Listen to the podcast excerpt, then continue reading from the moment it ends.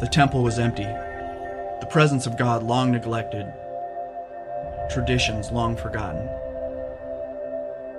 A community turning from selfish devotion, remembering their first love, they began working and preparing a place that was ready to worship God. A people worshiping, singing, reading scripture, lifting up praise to the King of Kings. Collectively giving the first share of what they produced, they freed up the church to bless and serve people around them. A natural invitation poured out for others to experience God's redemptive plan. This is the story of the church, restored to its former glory, to what God intended it to be. This was Hezekiah's revival, our pathway to awakening.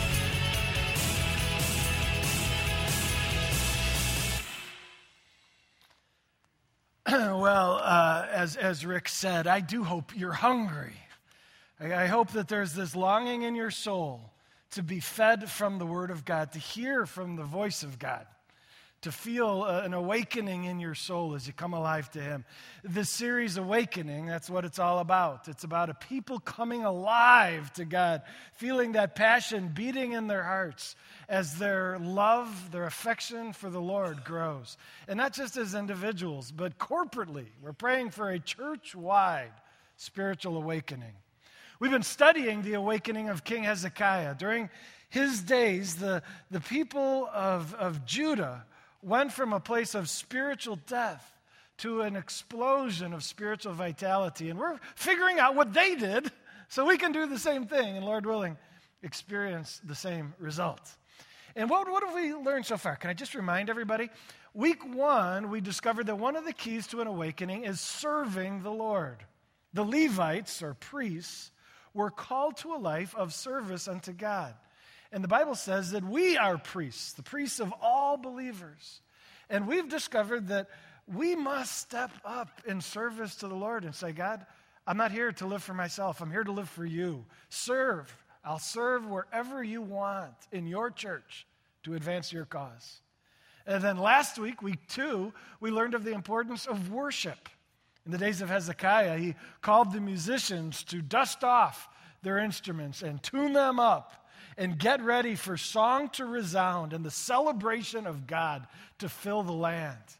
And worship was a means by which the people fell in love with God together. That, that was awakening their souls. And so we've learned, and we're going to be devoted to the worship of God corporately through music. And now, week three, we're going to look at outreach. Outreach is this commitment to go beyond our walls and to recognize that there are many people in our community far from God. And say, Lord, how can you use us to reach them and help them find new life in Jesus Christ? Sound good? I want to start with a story. I, uh, true story. It happened to me a couple years ago. Uh, my family and I were on vacation in Puerto Rico. We'd never been there before, having a wonderful time. It happened to be my daughter Jora, who's my oldest, her birthday while we were there. And I said, Jora, what would you like to do for a birthday present? And she said, Dad, I, have never gone snorkeling. I'd love to go snorkeling in like a coral reef. Could we do that?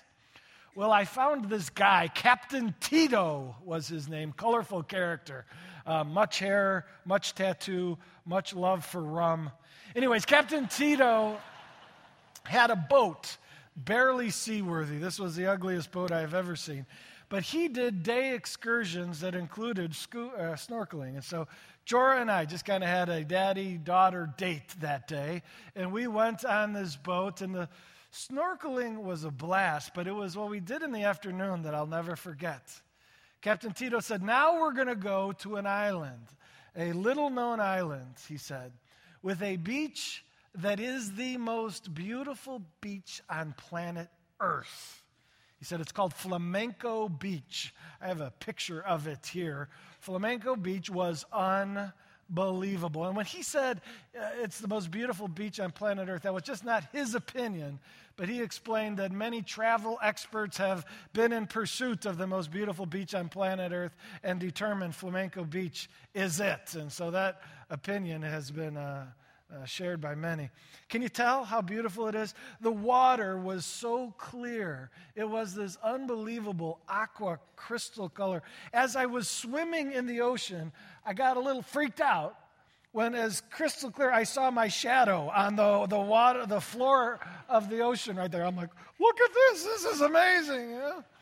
The sand was this silky, fine, spongy sand. Every step you took, you know, just brought the light to your soul. I mean, it was unbelievable. I'm like, this place is amazing. And no one else there. There are 10 of us on the boat. Technically, there were two others. So together, 12 of us, or, uh, about 12 of us enjoyed this whole beach, huge beach to ourselves. It was pure paradise. We got to know the people who were with us. And when we got back onto that boat, everybody was talking with each other, just celebrating how that was the most glorious place we've all ever been. And then uh, the, the captain, he passed out some food and some beverages, and he raised his glass and he said, Folks, to Flamenco Beach, you know, and we toasted Flamenco Beach. And then he said, He goes, It's one of the world's best kept secrets. He said, Let's keep it that way. Don't tell anyone. Look what I'm doing, you know? I, I'm. Don't tell Captain Tito. He will come after me if he finds out what I'm doing in this setting. But I found it ironic as, as we drove back on the boat, you know, all of us were celebrating and pledging to not tell anyone of this great paradise that we had discovered. And I couldn't help but think of the church of Jesus Christ in that moment. All too often, the church of, of Christ is like that little group on that boat, celebrating the paradise we have discovered in Jesus. Paradise both in this life and paradise promised in the next. When I say paradise in this life, many of you know what I mean. Uh, so many of us have found the craving, the longing of our souls in Christ. We were once lost, aching for something more. And in friendship with our Creator, we have discovered a love that we never knew existed. We have discovered an identity as the adopted sons and daughters of the Almighty God. We have discovered a privilege of being able to follow His lead as He writes a beautiful story, creating uh, our lives into something glorious. And we just say, This is what I was looking for. This is paradise. And as Christians, we come together to celebrate it, don't we? We, we sing and we celebrate and we say, We've found it in Him. We've discovered this life. And then, without articulating it, our hearts say it silently. Shh, don't tell anyone else what we've got. And you say, That's ridiculous. How can we do that? If this is so right and so good, it is a crime not to shout from the mountaintops the way to paradise. And so that's what we're going to talk about. This crazy inconsistency that's found so often in me and maybe in you. This deep enjoyment of this precious treasure and this failure to share it widely with the world. Sound good? Hezekiah knew that. I, I, applaud Hezekiah. He said, It is wrong for us to enjoy this spiritual awakening and not spread it beyond. And so Hezekiah understood the key of outreach. So let's take a look. We're going to study in Second Chronicles chapter 30. I want to start with verse 2.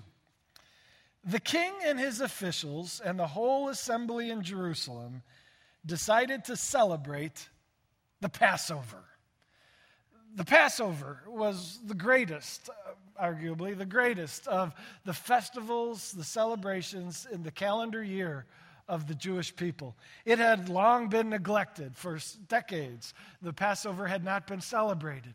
And Hezekiah cast a vision to his people. He says, Let's renew the celebration of the Passover. He says, People, it's going to be amazing. Seven days, we're going to get together and party party in honor of the Lord.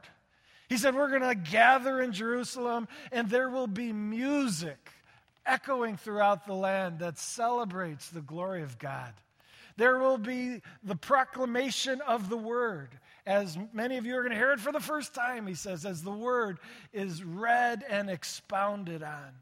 There will be repenting of sins. There will be community and folks getting together and being the people of God. And he cast a vision, and I can imagine the people just getting so exciting. They said, I've never been a part of this Passover event in my lifetime, heard about it. I can't wait for us to celebrate the Lord together.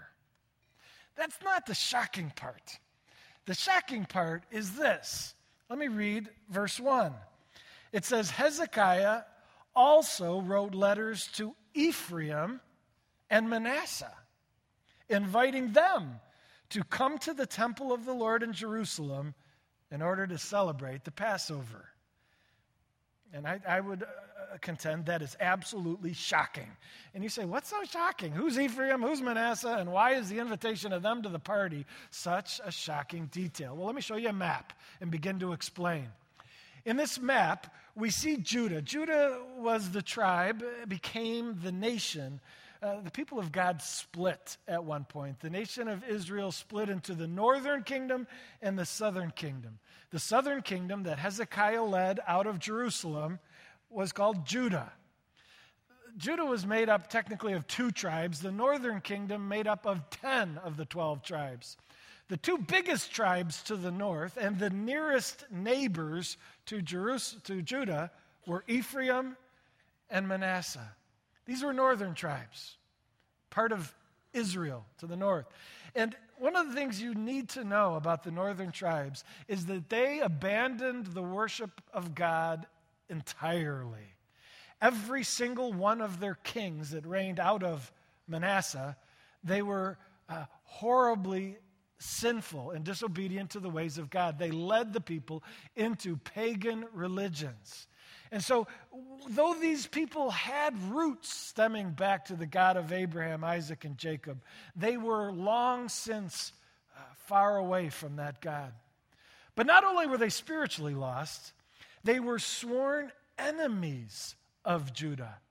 For centuries, they had been warring peoples. Even in the days of Hezekiah, when Hezekiah was a boy, one of the kings of the north. His name was Pekah. He came down with an army, and in one day he slaughtered 120,000 people in Judah. It was called the Great Slaughter of Pekah. Hezekiah can remember this violent, hate filled people. One of Hezekiah's brothers was one to be slaughtered on that horrific day. And hatred just burned between these two peoples. And yet, Hezekiah says, Guys, I have an idea. How about we invite Manasseh and Ephraim to our worship event?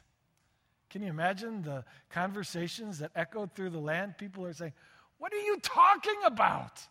He says, Well, they're far from God. Maybe they'd find God at our Passover celebration. Who cares if they find God or not? Let's let them rot in hell. You know, that was kind of the mindset maybe of many, but not Hezekiah. Hezekiah had this supernatural compassion and love for the people who everything naturally would mean you'd, you'd hate them.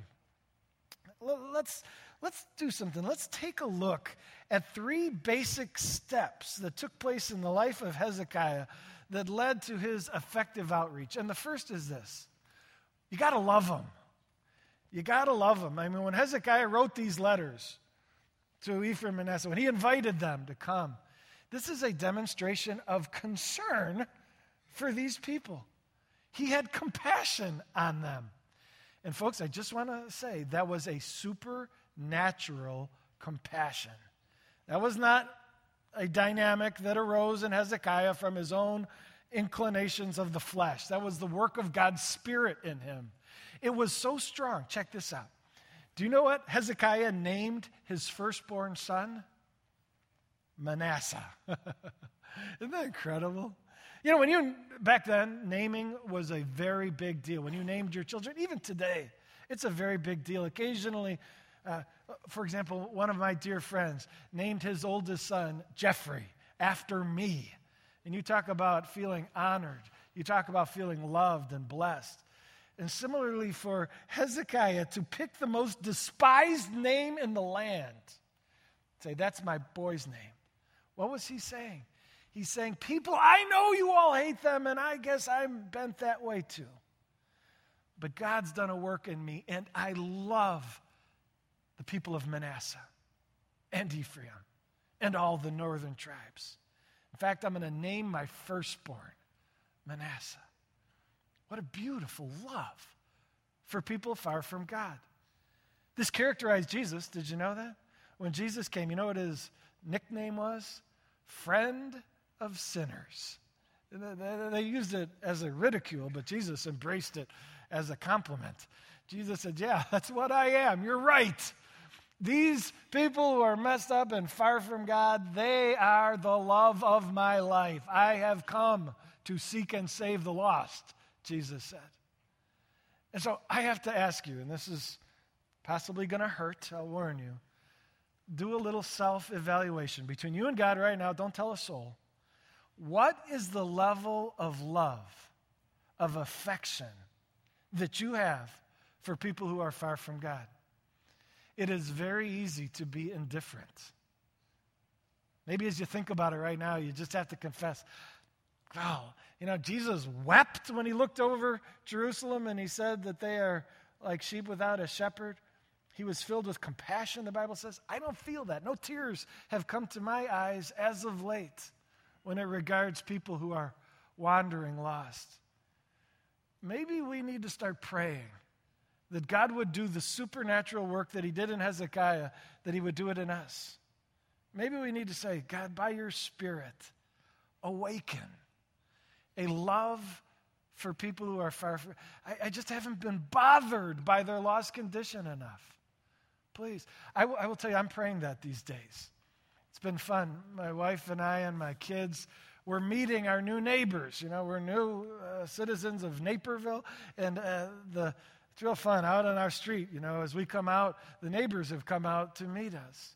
And as we stand on the sidewalk and talk, I've been saying, God, give me not just a little affection for them, make it an inferno that I cannot contain.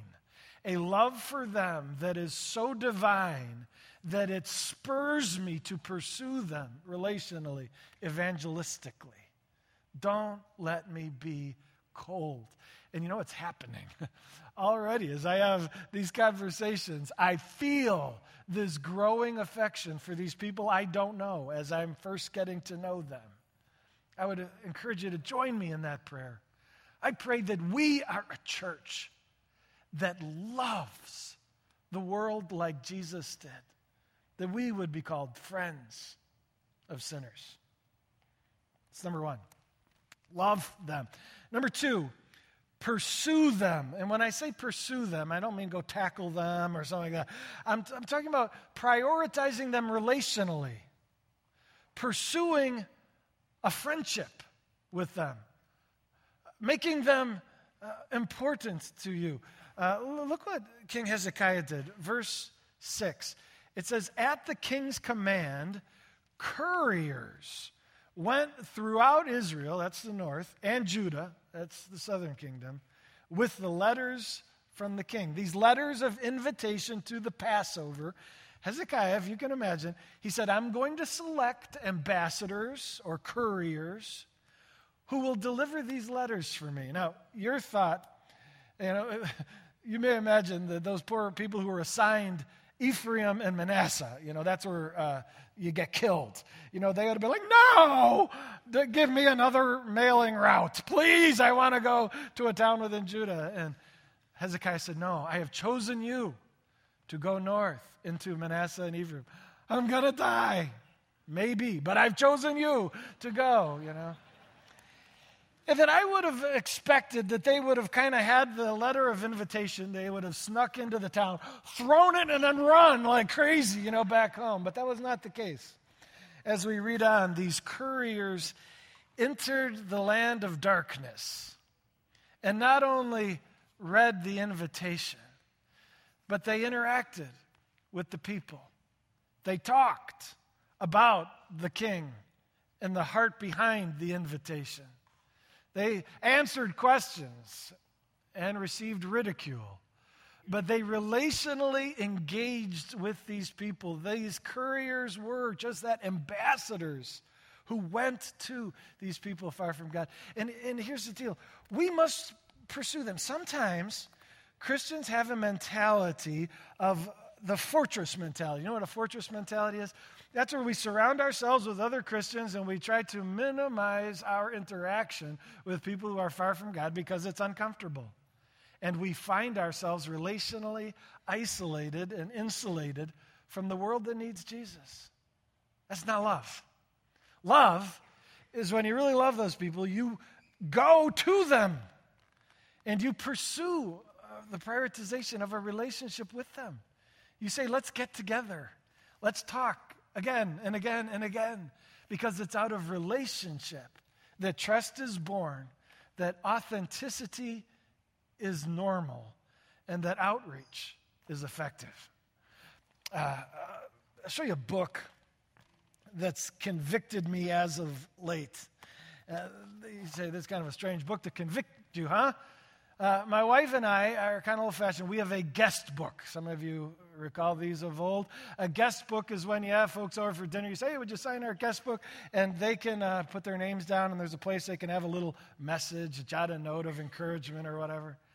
And Jen and I, uh, a while back, we looked at our guest book, and it really bugged us. We were like, wow, wow, this reads like the who's who in the kingdom of God. The, they're all Christians. Look at all of these Bible verses and encouraging words that they've put. Where are the dirty, rotten pagans? There's none of them in here. You know, what's going on? And, Jen and I just said, This is no good.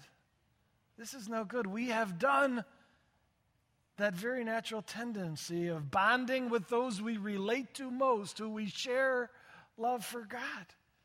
And Jen and I are, we're not good at this. I don't want to create a false perception, but we are striving to grow in prioritizing the relational pursuit of those who are far from God.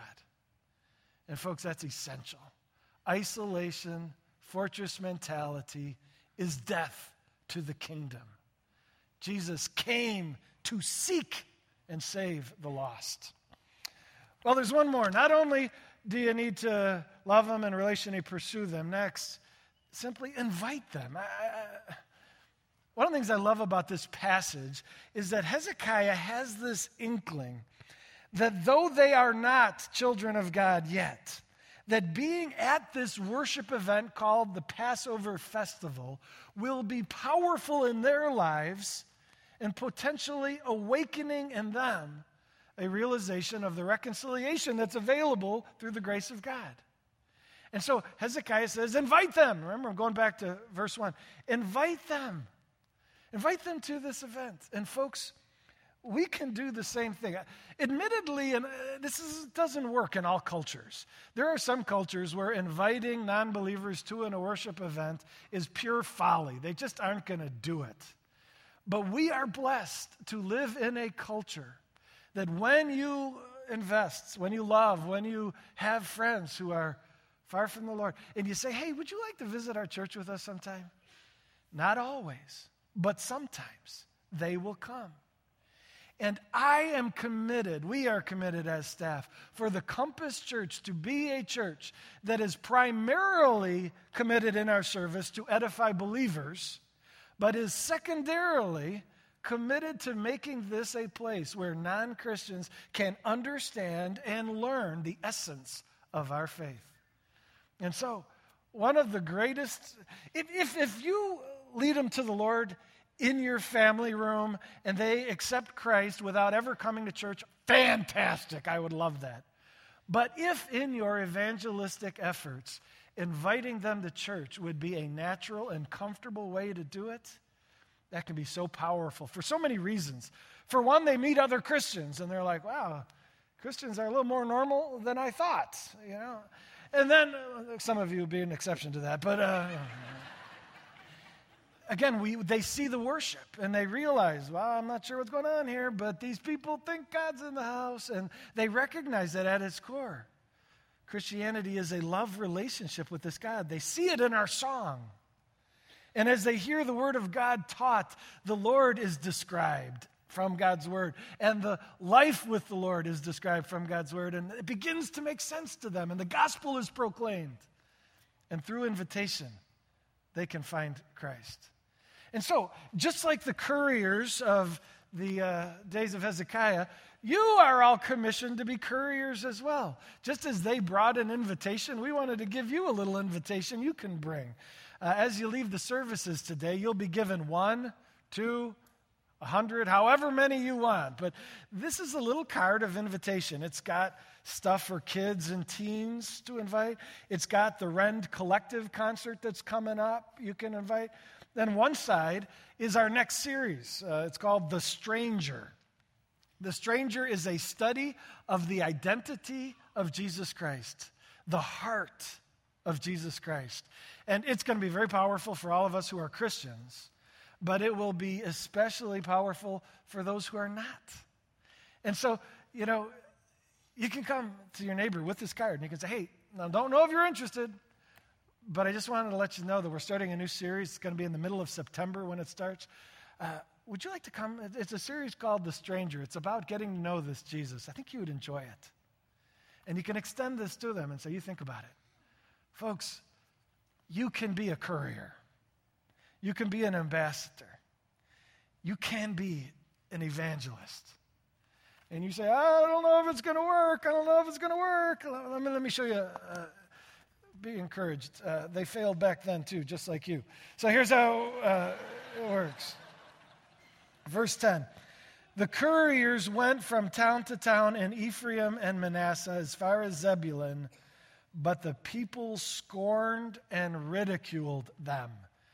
Scripture is no Pollyanna picture of everything going smoothly. There's truth here. The people mocked them and said, Yeah, right, I'm going to come to your Passover event. But one of the things that I love about this, the couriers were going from town to town to town, as far north as Zebulun. Even though they were being ridiculed as they went, they kept going. There was a, a perseverance demonstrated by these couriers. If you like try it once, if you say, Hey, uh, I was wondering if you want to come to our church service, and the people are like, No. And you're like, I'm never doing that again. Wow, that was terrible. You know, that's not going to work. You got to say, well, that was a fail, but let's try again, and let's try again, and let's try again. And those who persevere find success. Let me read verse 11. Nevertheless, some from Asher, some from Manasseh, some from Zebulun humbled themselves and went to Jerusalem.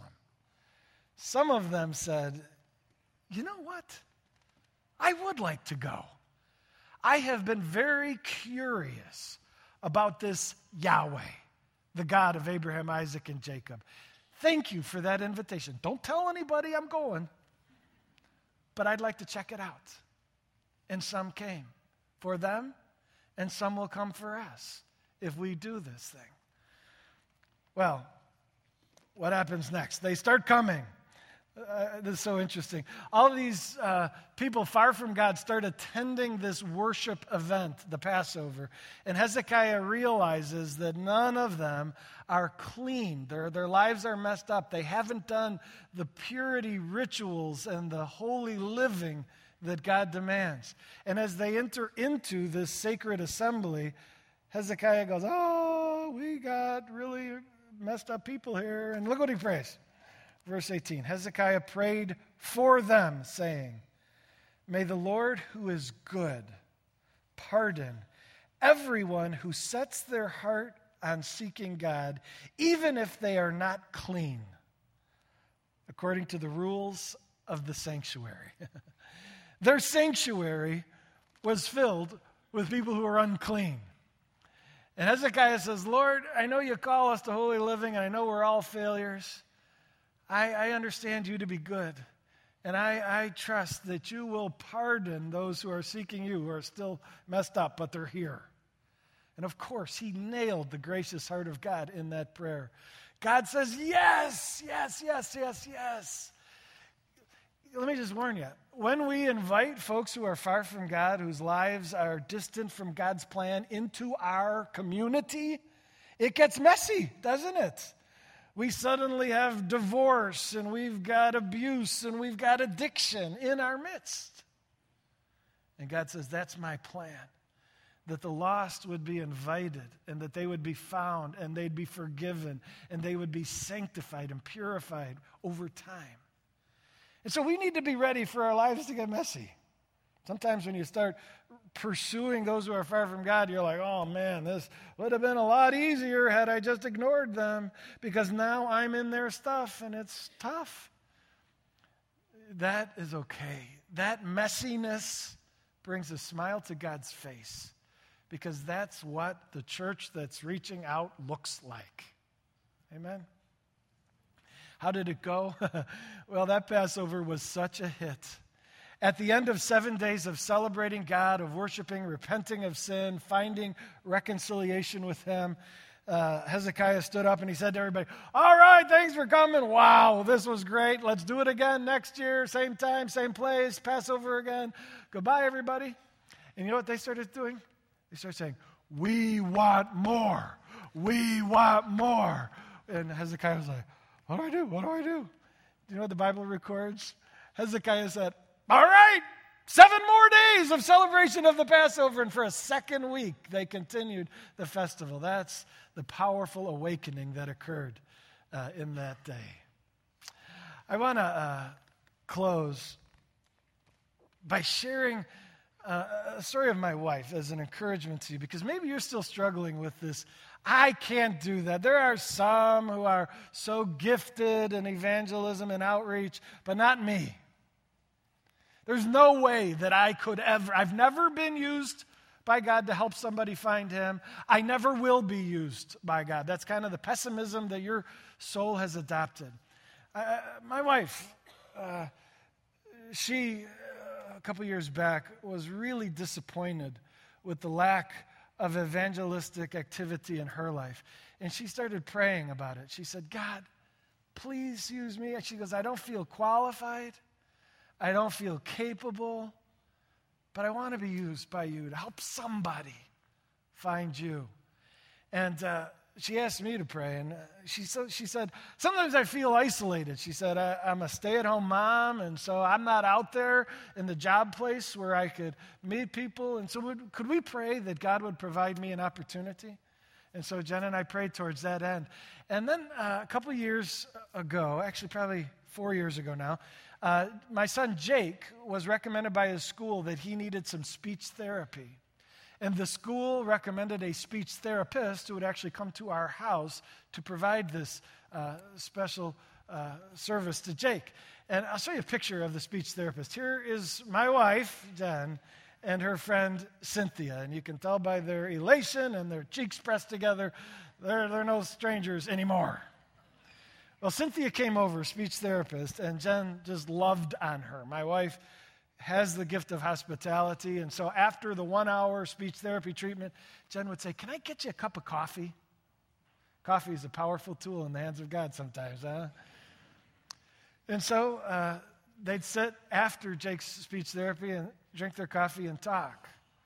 Uh, every time they got together, there was one hour of therapy, one hour of coffee. And I had to clarify at a certain point am I paying for two hours or one? I just want to know, you know.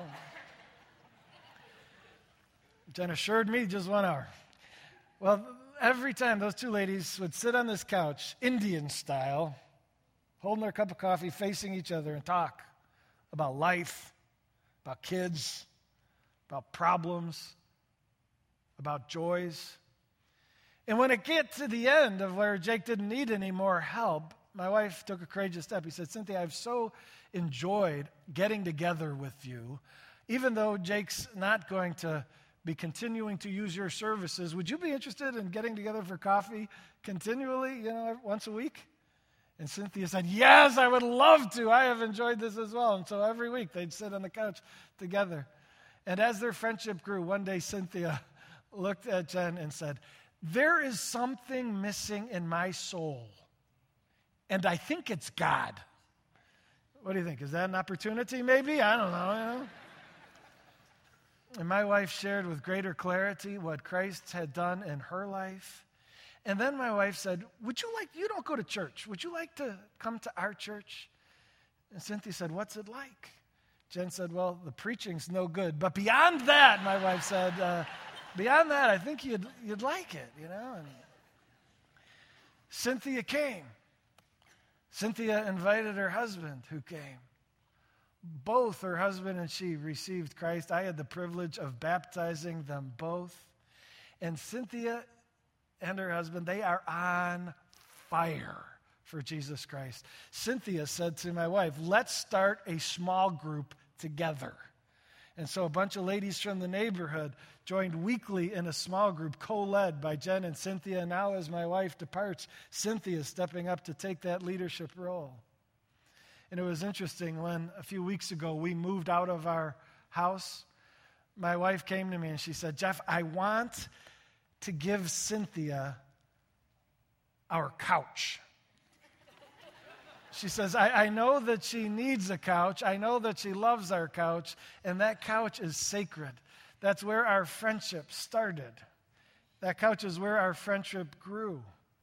That couch is where I shared the good news of Jesus. That couch is where she gave her life to Christ. And I'm like, but that's an expensive couch, you know? and I said, that's a great idea, honey. Let's do it. And so a few weeks ago, Jen said, Hey, Cynthia, I want you to have this couch. And Cynthia bawled. Jen bawled. And I may have even shed a few tears myself. There is nothing more sacred on planet Earth than being used by God to help a precious soul whom Christ died for find reconciliation and eternal life in Jesus Christ. And God wants to use you and me in that way. Let's pray for an awakening. Lord, we thank you so much for the calling you've placed on our lives to be your ambassador of light in a dark world. And God, we want to do it. We're chickens and we're fearful and we hide. But God, put that past behind and give us the heart of Jesus Christ to be couriers of the gospel, to be friends of sinners. Would you please, God, give us the love and the courage necessary to pursue friendships with the folks you have in mind? Lead us to them. Tell us what steps to take. We will follow. We pray this in Jesus' name.